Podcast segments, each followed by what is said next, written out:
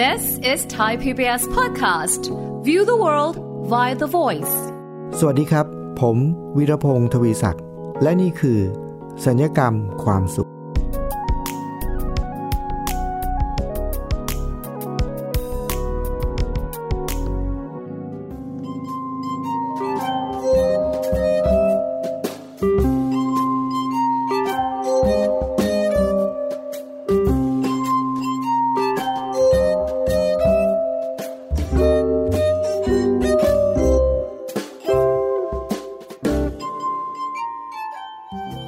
ผู้ฟังครับ ต้องบอกก่อนนะครับว่ารายการสัญญกรรมความสุขเนี่ยเป็นรายการที่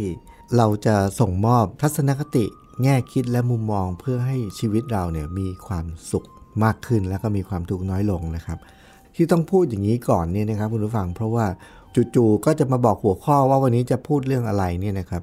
เดี๋ยวคุณผู้ฟังอาจจะเข้าใจผิดว่าเอ๊ะนี่เป็นโฆษณาขายสินค้าหรือเปล่านะครับ เปล่านะครับไม่ได้ขายสินค้าครับ เพราะวันนี้เนี่ยผมอยากจะมาแบ่งปันเรื่องเกี่ยวกับหมอนหลับสบายครับ เวลาที่เรานอนเนี่ยคุณผู้ฟังเคยสังเกตหมอนของตัวเองไหมครับ หมอนที่เรานอนเนี่ย ส่วนใหญ่ถ้าเราใช้นอนทุกวันนี้เราก็จะต้องเลือกหมอนใช่ไหมครับ แล้วเราก็ต้องเลือกหมอนที่นอนแล้วหลับสบายอะไรอย่างนี้ใช่ไหมครับ ก็เป็นเรื่องปกตินะครับแล้วถ้าเกิดวันไหนที่เราไปนอนแปลกที่เนี่ยที่ที่เราไปนอนอย่างสมมติว่าเราไปเที่ยวหรือไปธุระไปประชุมอะไรเงี้ยไปต่างจังหวัดไปนอนโรงแรมเนี่ยถ้าเป็นหมอนที่ไม่ไม่เหมือนกับเดิมที่เราเคยใช้ อาจจะเล็กไปใหญ่ไปแข็งไปนุ่มไปอะไรก็แล้วแต่นี่นะครับที่ไม่เหมือนกับที่เราคุ้นเคยเนี่ยเราก็จะรู้สึกมันมันจะไหวไหมเนี่ยมันจะพอมันไม่คุ้นเคยปุ๊บเราก็จะเหมือนกับว่า เตรียมไว้ก่อนว่าดูแล้วท่าทางจะหลับไม่สบาย เพราะฉะนั้นดูเหมือนว่า หมอนมันก็มีส่วนต่อการที่เราจะนอนหลับอย่างสบายหรือไม่นะครับ แล้วก็โดยเฉพาะหมอนที่มันเหมาะกับสรีระเราหมอนที่เราคุ้นเคยเนี่ยก็เป็นหมอนหลับสบายใช่ไหมครับ เมื่อเร็วๆนี้เลยครับคุณฟัง ผมก็ไปพักที่โรงแรมแห่งหนึ่งครับ ที่จริงโรงแรมแห่งนี้เนี่ยผมก็เคยไปบรรยายหลายครั้งแล้ว แต่คราวนี้เนี่ยพอไปรอบนี้เนี่ยไปก่อนหน้านี้ไม่ได้สังเกตอะไรนะแต่ พอไปรอบนี้เนี่ย พอเรานอนนี่ยครับคุณผู้ฟัง สังเกต เอ๊ะทำไมหมอน หมอนรอบนี้มันเหมือนกับมันมันเล็กลงไปหน่อยหนึ่งแล้วมันแข็งแข็งขนาดเล็กลง แต่มันเหมือนมันหนาขึ้น แล้วมันมีอาการมันเหมือนกับ มันไม่นุ่มอะมันแข็งแข็งแข็งกว่าเดิมนะ แล้วก็เลยบอกตัวเองว่า เอ๊เราจะหมอนอย่างนี้เราจะหลับสบายไหมเนี่ยนะก็กังวลอยู่เหมือนกันนะ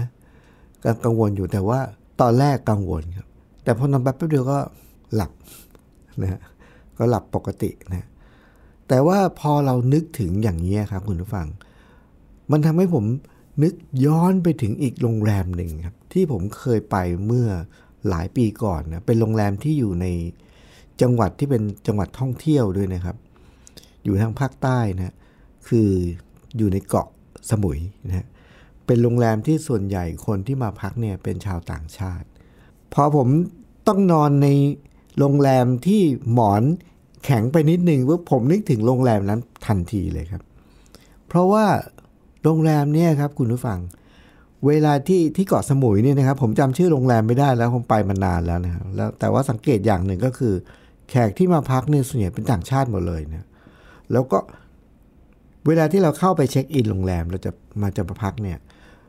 ปกติเวลาที่เราไปเช็คอินโรงแรมนะครับเขาก็จะให้เรากรอกเอกสารใบหนึ่งใช่ไหมอ่าชื่อที่อยู่เบอร์โทรศัพท์อะไรก็แล้วแต่เพื่อจะได้เป็นหลักฐานนู่นนี่นั่น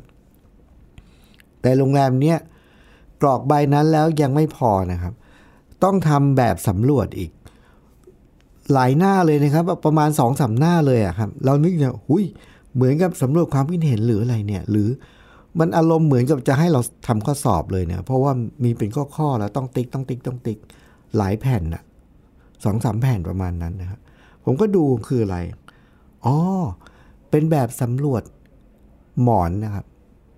โรงแรมนี้เขาเป็นอย่างนี้เลยเขาให้ความสำคัญกับเรื่องหมอนมากเนี่ยก็คือเขาจะถามเราว่าข้อที่หนึ่งนะเท่าที่ผมจำพอได้เนี่ยนะเขาถามว่า ให้เราเลือกหมอนที่เราอยากจะใช้นอนเนี่ยเราอยากจะนอนหมอนที่ทำมาจากอะไรเออเขาก็จะมีหมอนที่ทำมาจากนุ่นนะอันนี้ก็พื้นฐาน หมอนที่ทำมาจากฟองน้ำยางพารานะแล้วก็มีหมอนที่ทำมาจากยัดไส้นี่นะครับทำมาจากขนเป็ดนะมีหมอนจากขนเป็ดนะแล้วก็มีหมอนที่ยัดไส้ด้วยพวกเหมือนกับ เป็นเม็ดเม็ดกลมๆของ เหมือนธัญพืชพวกถั่วเขียวอะไรอย่างนี้นะครับโอ้แค่วัดวัสดุที่ยัดใส่เข้าไปนี่ก็เราต้องเลือกแล้วนะครับ ในที่สุดผมก็เลือกอะไรล่ะ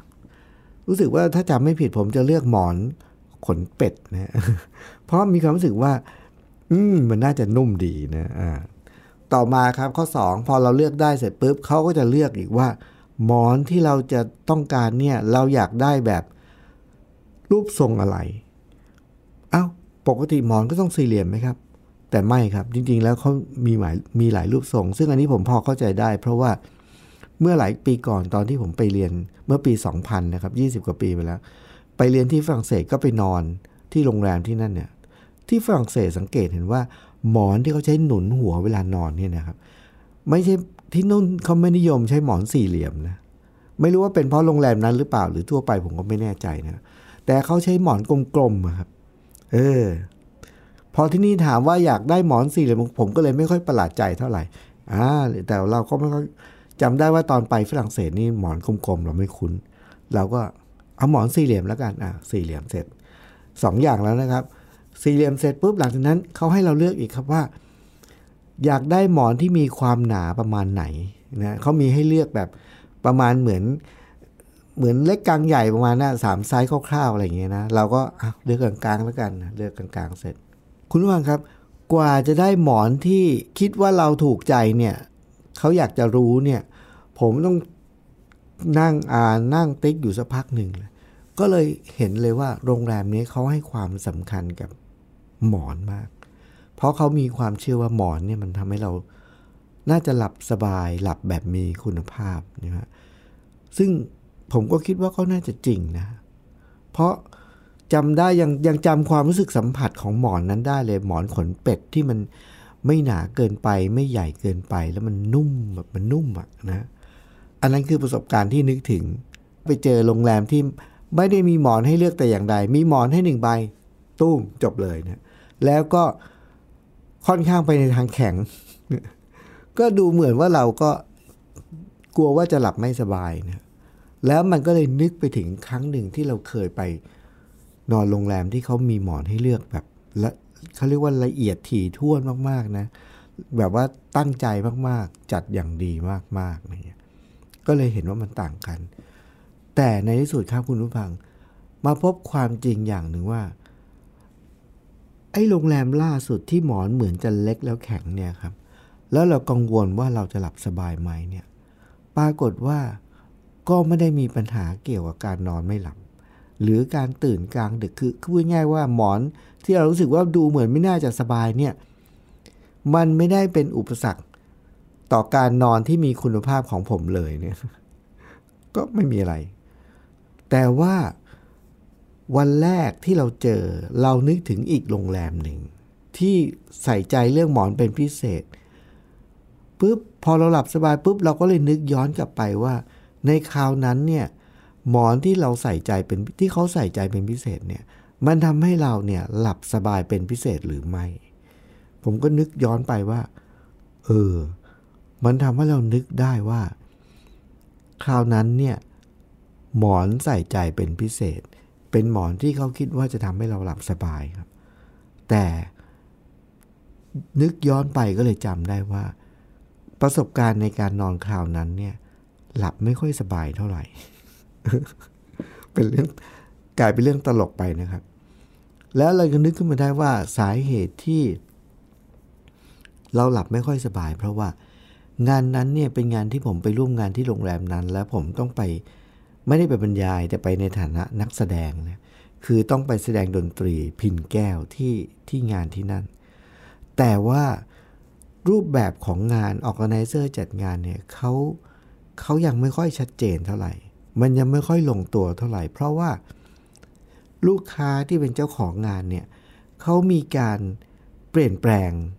คือประมาณแบบจะเรียกว่าอะไรดี ลูกค้าแบบเยอะนะเยอะ มีรายละเอียดเยอะแล้วก็แก้ไขไอ้นี่ตัดสินใจว่าทำไอ้นี่ไปแล้ว แต่ก็เดี๋ยวอีกแป๊บหนึ่งก็เปลี่ยนอีกนะนู่นนี่นั่น มันก็เลย มันไม่มีมันเป็นการแสดงที่มันไม่มีข้อสรุปแน่นอนชัดเจน มันยังเหมือนล่องลอยล่องลอย ยังไม่รู้ว่าเราจะแสดงช่วงไหนของงาน หรือความยาวประมาณเท่าไหร่หรือ คือมันเป็นการแสดงที่เราเหมือนไม่มีมีข้อมูลไม่ครบ แล้วในฐานะนักแสดงเนี่ยครับคุณผู้ฟัง มันจะทำให้เราแบบ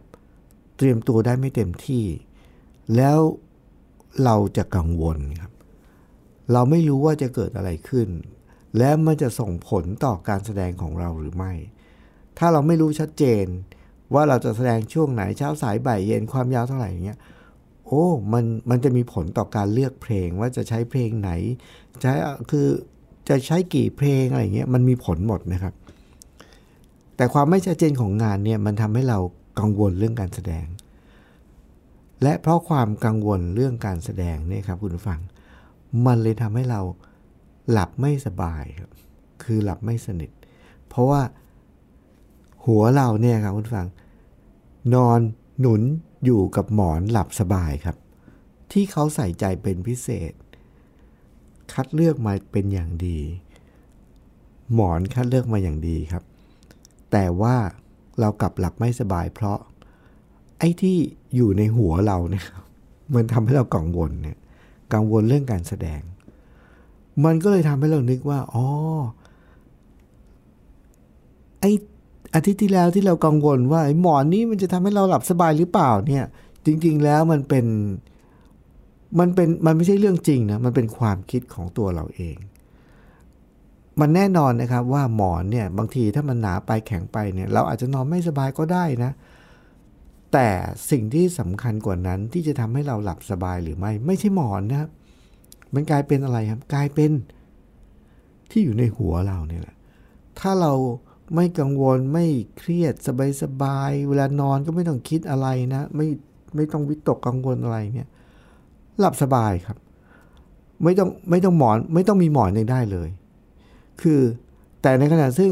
หมอนอย่างดีเลยครับ แต่หลับไม่สบายเพราะ ในหัวเรามีแต่ความคิดความกังวล เกี่ยวกับสิ่งที่เราจะต้องไปทำคุณฟังเห็นไหมครับว่า จริงๆ ตอนนี้เนี่ยเปิดฉากมานี่ก็เปิดหัวเรื่องด้วยคำว่าหมอนหลับสบาย เพราะว่าโรงแรมที่ใส่ใจเรื่องนี้มีอยู่จริงครับ แต่ประสบการณ์ที่ผมพบกับพบว่าเราจะหลับสบายหรือไม่ ไม่ได้ขึ้นกับหมอนครับ ขึ้นอยู่กับในหัวเราเนี่ยขึ้นอยู่กับความคิดขึ้นอยู่กับ สิ่งที่เรากังวลหรือไม่กังวลนี่แหละ เพราะฉะนั้นเดี๋ยวช่วงนี้เราพักสักครู่นะครับคุณฟังแล้วเรามาดูอีกนิดหนึ่งครับว่าในความเป็นจริงแล้วชีวิตเราจะหลับสบายหรือไม่สบาย นอกจากจะหมอนหรือไม่หมอนหมอนแข็งหมอนใหญ่หมอนนิ่มหมอนอะไรแล้ว มันจะเกี่ยวกับอะไรอีกไหมนะครับ เดี๋ยวเรามาดูกันช่วงหน้านะครับ ช่วงนี้เราพักสักครู่ครับ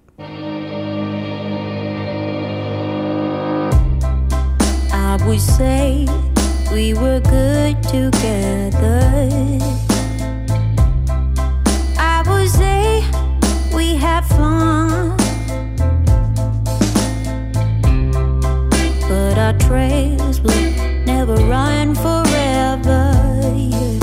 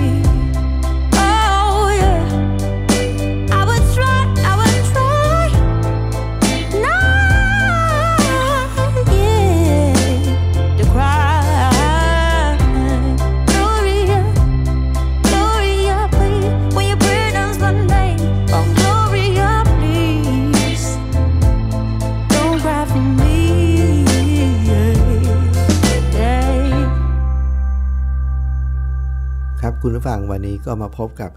สัญญกรรมความสุข ตอนที่ว่าด้วยเรื่องหมอนหลับสบายนะฮะแล้วก็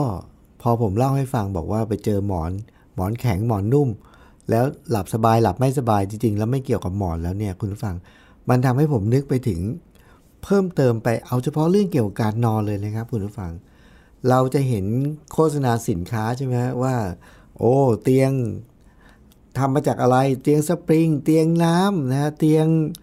ยางพารานะแล้วก็โอ้มีหลากหลายยี่ห้อยังมีอะไรครับผ้าปูที่นอนอันนี้ไม่ได้ขายสินค้านะครับ ก็จะโฆษณาว่าโอ้หลับสบายอะไรก็แล้วแต่นี่นะครับ ซึ่งในความเป็นจริงแล้วครับ คุณผู้ฟัง อย่างที่ผมบอกไปแล้วว่า เราจะนอนหลับสบายหรือไม่ หมอนจริงๆแล้วมีส่วนครับ แต่สำคัญกว่าหมอนก็คือ ไอ้ที่อยู่ในหัวเรานี่แหละ ถ้าเราคิด ถ้าเราเครียดถ้าเรากังวล หมอนไหนก็หลับไม่สบาย อีกประสบการณ์ครั้งหนึ่งเกี่ยวกับเรื่องการนอนหลับสบายหรือไม่สบายเนี่ยครับคุณฟัง มันจะมีองค์ประกอบอื่นอีกใช่ไหมครับ เวลาที่เรานอนเนี่ย ถ้าเรานอนในห้องบนเตียงอย่างดีสะอาดสะอ้านนะครับ ผมเคยไปต่างจังหวัดนะบ้านเพื่อนๆ บางคนก็ไม่มีเตียงนะปูเสื่อเลยนะครับ หรือบางทีเราไปไปค่ายอะไรเงี้ยนะ เสือไม่มีก็ผ้าขาวม้าผืนเดียวปูเลยนะ ตรงไหนก็ได้พื้น ถ้าเป็นศาลาวัดนะจะเป็นพื้นไม้พื้นปูน ถ้าไม่มีผ้าขาวม้าผืนหนึ่งผ้าเช็ดตัวอ้าวนะครับ หรือจริงๆแล้วเนี่ยดูเหมือนว่าเราก็จะมีองค์ประกอบหลากหลายที่จะน่าจะช่วยทำให้เราหลับสบาย แต่อย่างที่บอกแล้วว่าแท้ที่จริงแล้วเนี่ยมันอยู่ข้างในเรา เคยมีครั้งหนึ่งครับคุณฟังสมัยที่ผมแบบเรียนมัธยมเนี่ยนะครับ ผมก็จะ อยู่สมัยเรียนมัธยมนี่ผมก็จะอยู่กับวัฒนธรรมของของชาวยุโรปนะครับ ก็คือเขาจะต้องนอนตอนบ่ายครับ หลังมื้อเที่ยงเนี่ยพอกินอาหารมื้อเที่ยงเสร็จก็จะมีเวลานอนตอนบ่ายนะก็นอนตอนบ่ายสักประมาณ 45 นาที ชั่วโมงหนึ่งวันเนี่ยแล้วตื่นมาก็ทำภารกิจต่อ หรือแม้กระทั่งตอนสมัยที่ไปเรียนเรื่องการสื่อสารที่ประเทศฝรั่งเศสเนี่ย ตารางเวลาเขาเป็นอย่างนั้นนะครับคุณผู้ฟังก็คือ เช้ามาก็เรียนถึงเที่ยง เที่ยงเสร็จก็ไปกินอาหารมื้อเที่ยงนะฮะกินอาหารมื้อเที่ยงจากเที่ยงถึงบ่ายโมงเขาถ้าเป็นของเราก็กินอาหารถ้าอบรมใช่ไหมกินอาหารเที่ยงถึงบ่ายโมงบ่ายโมงเสร็จก็เข้าอบรมต่อไป แต่ในฝรั่งเศสในยุโรปนี่ กินอาหารมื้อเที่ยงเที่ยงถึงบ่ายโมง จากบ่ายโมงถึงบ่ายสองพักผ่อนครับ ต้องนอนครับเขามีเวลานอนตอนบ่ายอย่างนี้เลยนะฮะแล้วหลังจากนั้นบ่ายสองค่อยกลับมาเรียนใหม่ ถ้าเข้าไปในเมืองร้านค้าปิดหมดนะครับ จากบ่ายโมงถึงบ่ายสองไม่ขายของปิดหมด นอนนอนกันหมดเลย ทั้งเมืองนะฮะเงียบกริบเลยนะ แล้วบ่ายสองก็เปิดอีกรอบหนึ่งอะไรอย่างเงี้ยคราวนี้พอนอนเนี่ยมีอยู่ครั้งหนึ่งครับคุณฟังผมก็มีประสบการณ์ว่า พอเรานอนตอนบ่ายเนี่ยครับ ตอนที่เราตอนนั้นไปพักที่เป็นคล้ายๆเหมือนกับเป็นโรงแรมแห่งหนึ่งในเยอรมันนะครับนอนตอนบ่ายเสร็จปรากฏว่าโรงแรมนั้นเนี่ยเป็นโรงแรมที่ไม่ใหญ่มาก แล้วเขากำลังมีการซ่อมบำรุง มีการรีโนเวทใหม่นะครับ ก็ต้องมีการทุบกำแพงนะขยายห้องกั้นห้องใหม่อะไรของเขาเนี่ยก็มีการทุบกำแพงอะไรเงี้ยแล้วในยุโรปเวลาที่เขามีการซ่อมบำรุงนะครับคุณผู้ฟัง โรงแรมเขาเนี่ยนะ เวลาที่เขาซ่อมบำรุง ส่วนที่เขาซ่อมบำรุงเนี่ยเขาจะปิดกั้นมิดชิดเราจะไม่เห็นความเลอะเทอะของการก่อสร้างเลย เขาจะมีเหมือนกับกำแพง ชั่วคราวแบบไม้อัดนะมาปิดแล้วก็ทาสีอย่างนี้อย่างกริบเหมือนเราไม่รู้เลยว่าข้างในเขากำลังก่อสร้างกันอยู่พอเขาก่อสร้างเสร็จเรียบร้อยเนี่ยคุณฟัง เอากำแพงนี้ออกเนี่ยเราจะเห็นเอ้าโฉมใหม่ โดยที่เขาสร้างตอนไหนเราไม่รู้ เพราะเขาปิด เราจะไม่เห็นร่องรอยของการในระหว่างนั้นกำลังก่อสร้างเราจะไม่เห็นเลยนะไม่รู้เลย ว่าอ๋อหลังกำแพงนี้เราไม่รู้เลย แต่ว่าเราไม่เห็นครับ และไม่มีฝุ่นครับ แต่เมื่อไหร่ก็ตามที่เขามีการทุบกำแพงนะคุณฟัง มันจะมันจะได้ยินเสียง ทุบกำแพงนี่ก็คือเสียงดังเลยนะครับ แล้วมีอยู่วันหนึ่งเนี่ยซึ่งส่วนใหญ่เขาก็จะพยายามไม่ทุบกำแพงในกลางวันนะครับ แต่บางทีมันอาจจะขึ้นอยู่กับงานมันจำเป็นหรือเร่งด่วนอะไรก็ตามทีนี่นะครับ มีอยู่วันหนึ่งเขาทุบกำแพงตอนบ่ายโมงครับ ช่วงบ่ายโมงถึงบ่ายสองนะครับ คือเขามีการทุบกำแพงข้างล่าง พวกเราผู้ที่มาพักอาศัยก็อยู่ด้านบน วันนั้นพอ กินข้าวมื้อเที่ยงเสร็จถึงบ่ายโมงก็อ้าตามธรรมเนียมปฏิบัตินะครับ แยกย้ายกันพักผ่อนตอนบ่ายแล้วเดี๋ยวบ่ายสองก็ค่อยมาเข้าเรียนอบรมตามปกติ แต่ว่าพอ ถึงเวลาบ่ายสองครับมาเข้าเรียนตามปกตินะครับคุณผู้ฟังครับ ผู้ที่มาร่วมสัมมนาร่วมประชุมทุกคนนะบ่นเป็นเสียงเดียวกันเลยว่า ไอ้โรงแรมนี่นะ ดันมาทุบกำแพงตอนที่เขานอนตอนบ่ายกันเนะคือทุกคนนอนไม่หลับเลยเนี่ย ทุกคนนอนไม่หลับแล้วบ่นกันใหญ่เลย เพราะเสียงมันดังมาตุ้มตุ้มตุ้มเลยนะครับ ทุกคนบ่นกันหมดเลย ผมก็แล้วผมก็งงว่า อ้าวเหรอ แล้วเพื่อนก็ถามผมว่า เฮ้ย แล้วคุณไม่ได้ยินเหรอเขาทุบกำแพงอะ่ะ ผมก็ เออ ก็ได้ยินนะ แล้ว แล้วทำไมอะ่ะ แล้วไม่มีปัญหาอะไรเหรอ ไม่มีอะ่ะ ก็คือ ตอนแรกที่เราเริ่มนอนเนี่ยคุณผู้ฟังครับ ผมได้ยินเสียงเขาทุบกำแพงครับ แต่ว่าผมอะเวลาที่ผมจะนอนเนี่ย ผมจะมีเคล็ดลับส่วนตัวก็คือ ผมรู้มาตั้งนานตั้งแต่สมัยเรียนมัธยม ผมเคยอบรมมา ผมเคยมีวิทยากรมาสอน แล้วผมก็จำไม่ลืมเลย เขาบอกว่าเวลาที่คนเรานอนน่ะที่นอนไม่หลับส่วนใหญ่เป็นเพราะว่าเราคิดนะฮะเพราะฉะนั้นเมื่อไหร่ก็ตามที่เราจะนอนแล้วนอนให้หลับนะก็คือเราจะต้องฝึก มีวิธีในการฝึกให้เราหยุดคิดนะอันนี้ผมก็พูดอย่างย่อๆนะแต่ว่าในการฝึกก็ก็ไม่ง่ายไม่ยากนะ แต่ต้องทดลองทำแต่วันนี้อาจจะไม่ได้เป็นคอร์สสอนเรื่องการนอนนะก็ง่ายๆก็คือถ้าเราสามารถหยุดคิดได้ แต่ผมก็มีวิธีอย่างย่อๆในการหยุดคิดก็คือเวลาถ้าเราจะนอนนะ หยุดคิดก็คืออะไรเวลาที่เรานอนปุ๊บเราก็เอา เอาความใส่ใจเอาสติ เอาสมาธิเราไปจับจดจ่ออยู่กับเสื้อผ้าที่มันสัมผัสกับร่างกายเราอะเสื้อผ้าที่สัมผัสกับแขนกับไหล่กับขา เสื้อที่สัมผัสกับตัว หรือตัวเราที่สัมผัสกับฟูกที่เรานอนอะไรอย่างเงี้ยนะครับ ผมก็จะย้ายย้ายย้ายย้ายที่ไปเรื่อยๆเนี่ยคุณฟังเชื่อไหมครับว่าอันนี้เป็นเคล็ดลับที่ทำให้เราหยุดคิดได้ทันทีครับ พอเราเอาสติเอาสมาธิเราไปจดจ่ออยู่กับสัมผัสของร่างกายเนี่ย มันจะหยุดคิดครับ แล้วพอมันหยุดคิดปุ๊บเนี่ยไอ้สติเราไปจดจ่ออยู่กับแผ่วๆเหล่านี้เนี่ยสิ่งที่อยู่รอบตัวมันจะหายไปเองเลยครับ ไม่ว่าสิ่งนั้นจะเสียงดังแค่ไหน แม้กระทั่งอย่างที่เพื่อนผมกำลังประหลาดใจอยู่ว่า เฮ้ยเขาทุบกำแพงกัน ไม่มีใครนอนหลับเลยทำไมทำไมคุณนอนหลับได้อะนี่แหละครับ คุณผู้ฟัง อัศจรรย์ของผมในการหลับสบายไม่ใช่ ไม่ใช่หมอนนิ่ม ไม่ใช่หมอนขนเป็ด ไม่ใช่เตียงนุ่ม เตียงน้ำไม่ใช่อะไรทั้งสิ้นเลยครับ หยุดคิดอย่างเดียวเลยครับ ก็คือ ถ้าสมองเราไม่คิด แล้วเอาสมาธิไปจดจ่ออยู่กับสัมผัสแผ่วๆของร่างกาย ที่เหลือโลกทั้งใบหายหมดเลยครับ แล้วเราจะหลับได้ภายในเวลารวดเร็วมากครับ แป๊บเดียวหลับเลย แล้ววันนั้นเนี่ย พอเพื่อนๆทักผมก็ถึง เออใช่ เราหลับเราไม่รู้เรื่องเลย ทุบกำแพงไม่ใช่ว่าไม่ได้ยินนะ ได้ยินแต่เราไม่สนใจมันมันหายไปเลยครับ เรามาสนใจอยู่ที่ตัวเราเองนี่แหละนะครับ เพราะฉะนั้นคุณผู้ฟังครับเห็นไหมครับว่าสัญญกรรมความสุขตอนนี้เริ่มต้นด้วยการพูดถึงว่าหมอนหลับสบาย ซึ่งถามว่าหมอนมีผลไหม มีครับ ถ้าหมอนที่นิ่มเรา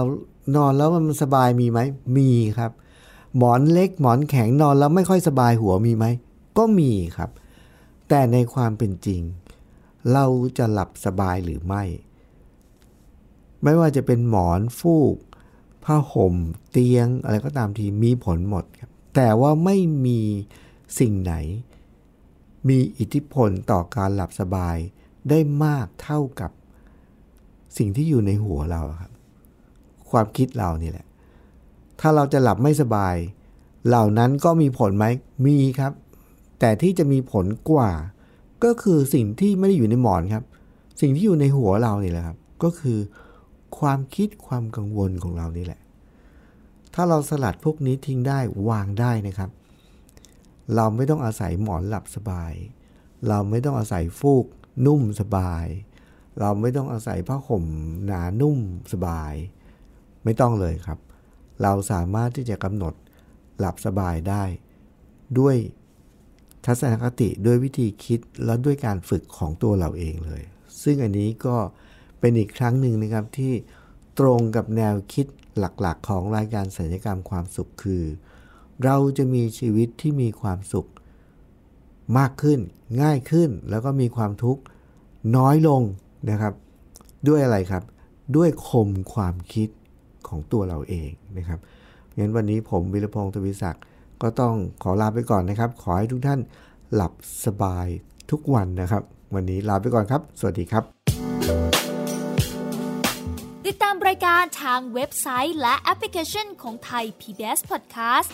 Spotify SoundCloud Google Podcast Apple Podcast และ YouTube Channel Thai PBS Podcast Thai PBS podcast. View the world via the voice.